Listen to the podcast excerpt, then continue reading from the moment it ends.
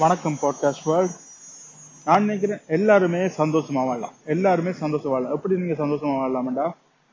இப்ப ஒரு உதாரணத்தை சொல்லும் நீங்க ஒரு மூவி ஃபேனா இருக்கலாம். நீங்க ஒரு படம் பட ரசிகனா இருக்கலாம். நீங்க வந்து அதை பற்றி ரிவ்யூஸ் கொடுக்கலாம். யூடியூப்ல வீடியோஸ் போடலாம். இல்லாட்டி பாட்காஸ்ட் கிரியேட் பண்ணி போடலாம். ஒரு பதினெட்டு மாதத்துக்கு அதை செஞ்சுட்டு பிறகு அதற்கு ரிலேட்டடாக ஏதாச்சும் ஐட்டங்கள் இல்லாட்டி ஆட்டுக்கு யூனோ ஆட் ஆட் கொடுக்கலாம் உங்களோட வீடியோக்கு முன்னால. இல்லாட்டி ஏதாச்சும் ஐட்டங்கள் நீங்க செல் பண்ணலாம்.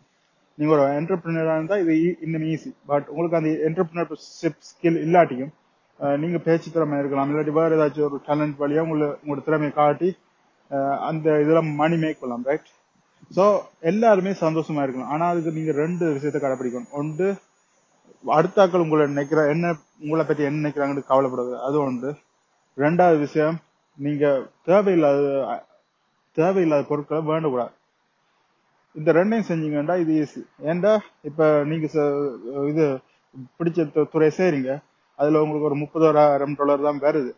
இப்ப நீங்க வேற ஒன்றை செஞ்சா ஹண்ட்ரட் தௌசண்ட் டாலர் வருது. முப்பத்தோராயிரம் டாலர்ல நீங்க சந்தோஷமா வாழ முடியும்? உங்களால வாழ முடிஞ்சா உங்களுக்கு ஒரு சந்தோஷமான வாழ்க்கை. அதை ஹண்ட்ரட் அது ஃபுல் டைம் செஞ்சீங்கடா ஹண்ட்ரட் தௌசண்ட் நீங்க உடனே ரீச் பண்றீங்கடா அது உங்களுக்கு ஒரு நல்ல பாதை உருவாக்கி தந்துடும் ரைட் ஸோ எப்பயுமே அந்த ஹம்பிளா வாழ பழகினா இதெல்லாம் ஈஸியா இருக்கும் நீங்க வந்து உங்களோட செலவை குறைச்சி ஹம்பிளா வாழ பழகினாலே இந்த சந்தோஷத்துக்கான பாதை ஈஸியா இருக்கும்